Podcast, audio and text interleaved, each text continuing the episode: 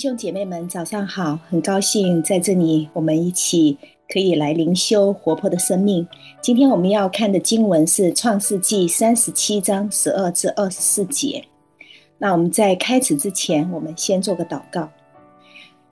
亲爱的天父，我们感谢赞美你，谢谢你早上。嗯，呼唤我们来到你的面前，让我们可以来读你的话语，让我们在你的话语里面可以享受与你的关系。主啊，谢谢你早上，你用你的灵粮来喂养我们，让我们可以早上清晨来到你的面前，来领受你的马拉，得着天上属灵的粮食，让我们的灵里面可以得饱足。谢谢阿爸天父，求你。用你的话语光照我们，让我们在你的话语里面得着力量，引领我们这一天的道路。你走在我们的前面，我们愿意来紧紧跟从你，顺服在你的话语里面。感谢赞美你。以上祷告奉主耶稣的名，阿门。嗯，今天的经文是在创世记三十七章十二至二十四节。约瑟的哥哥们往示剑去放他们父亲的羊。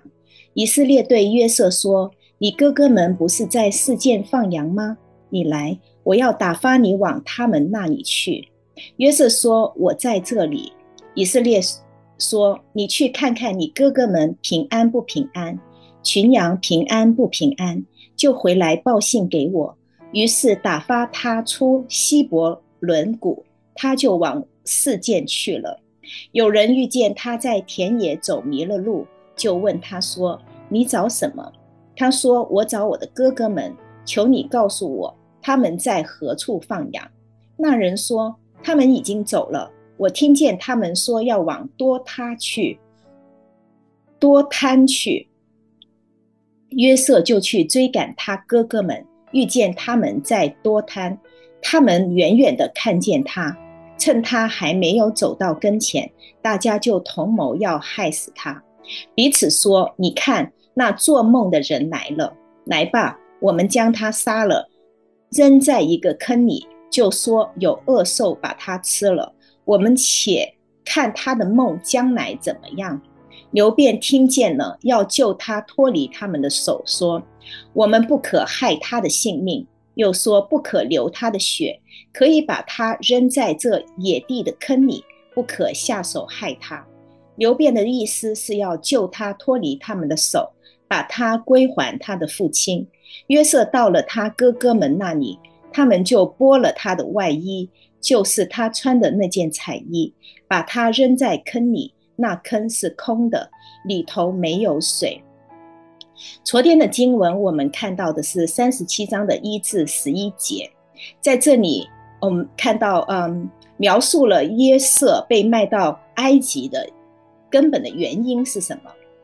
我们可以看到，原因就是他的哥哥们怨恶和嫉妒他，因为他很天真，他喜欢在爸爸面前告状，告哥哥的状，告诉爸爸哥哥所行的恶行，并且雅各偏爱他，而且他做了他做了两个奇异的梦，嗯。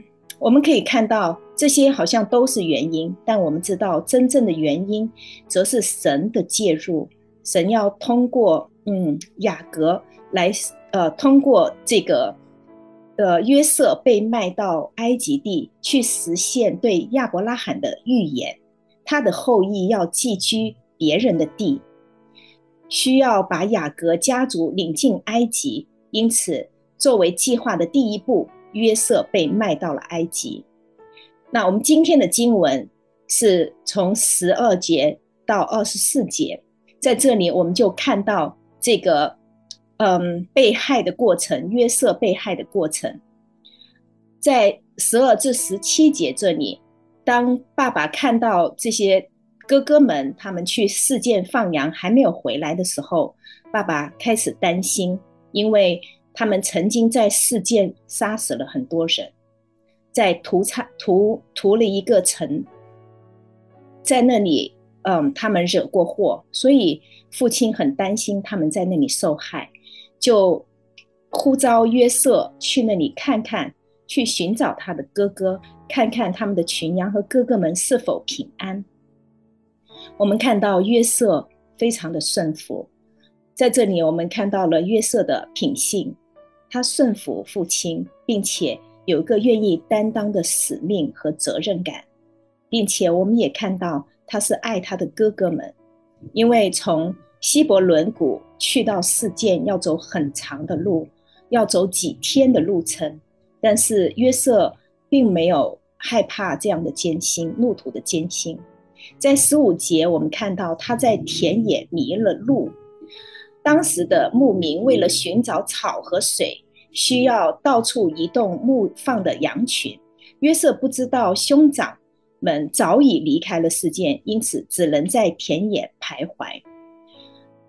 那就有人跟着十七节，就有人告诉约瑟，他的哥哥们已经离开了示剑，去了多摊。他就追赶他的哥哥们去到多摊。年少的约瑟，我们在这里可以看到年少的约瑟，他们他真的是不辞劳苦。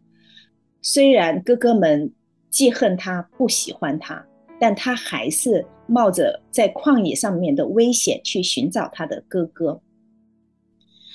到十八节，我们在这里看到一个很难过的一幕，就是虽然约瑟这样子千辛万苦的来寻找哥哥，但哥哥们在远处看到的时候，就大家同谋要害死他啊！在这一这个场面，嗯，让我重新想到约瑟的兄长们在底拉事件中，也同样显露过他们的诡诈和残忍，他们的谎言，他们的欺骗，他们再次与恶同谋，他们再次去行使诡计、诡诈的心。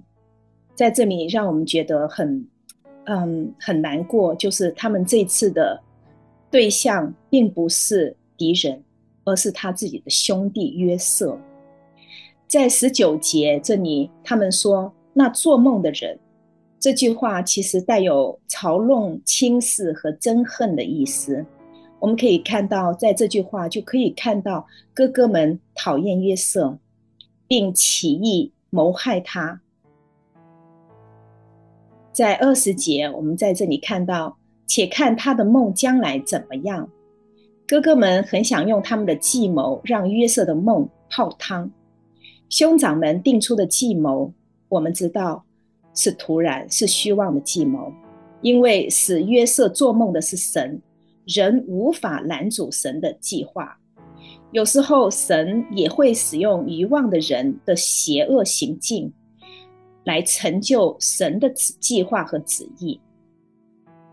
我们在二十一节到二十二节这里，我们看到这个时候神出手了，神去阻止了这个他们的计谋继续发生，就是阻止了他们去谋杀约瑟。是他通过感动牛便，牛便是雅各的大儿子，是长子。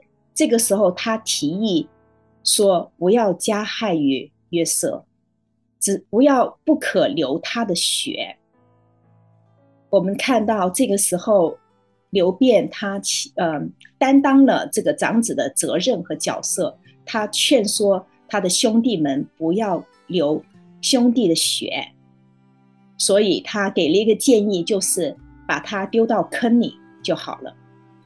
在二十三节这里。这里再次说说到彩衣，约瑟的这件衣服原本是父亲表达爱的记号，也是父亲爱的凭证，却成为了他的兄弟们嫉妒和愤怒的导火线。在二十四节，他们把他扔到了坑里，在这个坑，巴勒斯坦地区的水源非常的珍贵，有很多。用作积蓄雨水而挖的大坑，他们就这样的把约瑟的丢到了坑里面。呃，今天的经文让我想起了创世纪的第一桩杀人案，就是人类起初的第一桩杀人案，就是该隐杀了他的兄弟亚伯。在这里再次出现兄弟，嗯，杀兄弟的事件。在约翰一书三章十一至十六节，我们应当彼此相爱，这就是你们从起初所听见的命令。不可像该隐，他是属那恶者，杀了他的兄弟。为什么杀他呢？因自己的行为是恶的，兄弟的行为是善的。弟兄们，世人若恨你们，不要以为稀奇。我们因为爱弟兄，就晓得已经出死入生了。没有爱心的人住在死中。凡恨他弟兄的，就是杀人。你们晓得，凡杀人的，没有永生存在他里面。主为我们舍命，我们从此就知道何为爱。我们也当为弟兄舍命。在这里，这段经文我们就看到神提醒我们，不要像该隐，不要起恶心去杀兄弟。我们看到记恨带来的，嗯，可怕的后果。记恨真的是在人的心中，嗯，这样子的罪。当我们不及时去制止的时候，它就会变成行为，变成杀人的行为。但我们感谢神，神知道人的心思意念，神阻止了这一场的惨案的发生。